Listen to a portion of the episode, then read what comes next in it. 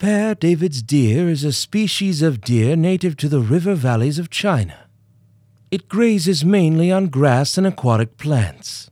This species of deer was first made known to Western science in 1866 by Armand David, Père David, a French missionary working in China.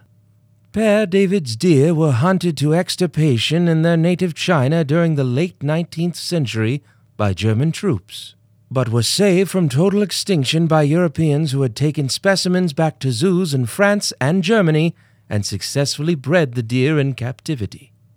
In the early 20th century, the British nobleman and politician Herbrand Russell, 11th Duke of Bedford, acquired a few Père David's deer from the Berlin Zoo and built up a large herd on his estate at Woburn Abbey.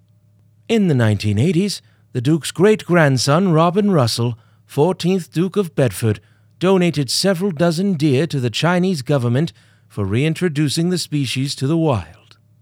As of 2020, the wild population in China was estimated 2,825 individuals, with a further 7,380 in various nature reserves in China.